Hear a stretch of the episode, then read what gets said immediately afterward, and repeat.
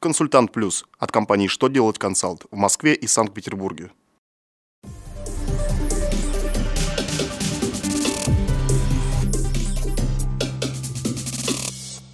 Добрый день! Для вас работает служба информации телеканала «Что делает ТВ» в студии Ольга Тихонова.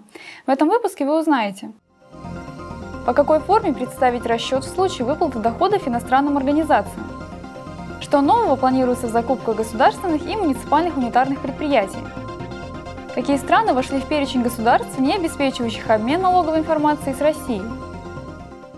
Итак, о самом главном по порядку. Федеральная налоговая служба России утвердила новую форму, электронный формат и правила заполнения расчета о суммах выплаченных иностранным организациям доходов и удержанных налогов.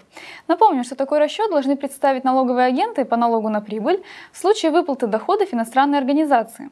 Расчет представляет не позднее 28 календарных дней после окончания соответствующего отчетного периода, а по итогам года не позднее 28 марта. Новая форма применяется начиная с представления расчета за первый отчетный период 2016 года. Прежние формы инструкции по заполнению расчета утратили силу.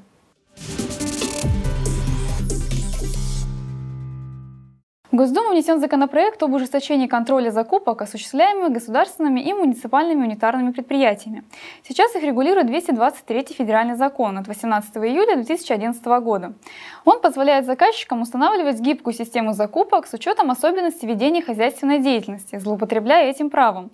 При формировании закупочной политики с помощью различных наименований способов закупок они маскируют закупку единственного поставщика. Такие действия негативно отражаются на добросовестной конкуренции между участниками закупок. По поручению президента Российской Федерации хотят распространить действие контрактной системы 44 федерального закона от 5 апреля 2013 года на все закупки, осуществляемые государственными и муниципальными унитарными предприятиями за счет средств бюджета. Этот закон устанавливает более жесткие требования к осуществлению закупок. ФНС России издала приказ об утверждении перечня государств и территорий, не обеспечивающих обмен информацией для целей налогообложения с Российской Федерацией. В этот перечень включены 111 государств и территорий, с которыми у Российской Федерации пока нет международных договоров об избежании двойного налогообложения, а также страны, с которыми указанные договоры заключены, но еще не вступили в силу. Среди них Афганистан, Грузия, Тунис, Фиджи, Эстония, Ямайка, Сан-Марино, ОАЭ, Пакистан, Камбоджа, Гренландия, Тайвань и другие. ФНС Россия будет ежегодно, не позднее 1 октября текущего года, пересматривать этот перечень с учетом изменения международной нормативно-правовой базы и практики обмена налоговой информацией с конкретными странами. Ведомство предупредило, что будет внимательно следить за качеством обмена налоговой информации из Австрии, Великобритании, Швейцарии, Нидерландов, Турции, Кипра, Израиля, Мальты и другие. На этом у меня вся информация. Благодарю вас за внимание и до новых встреч!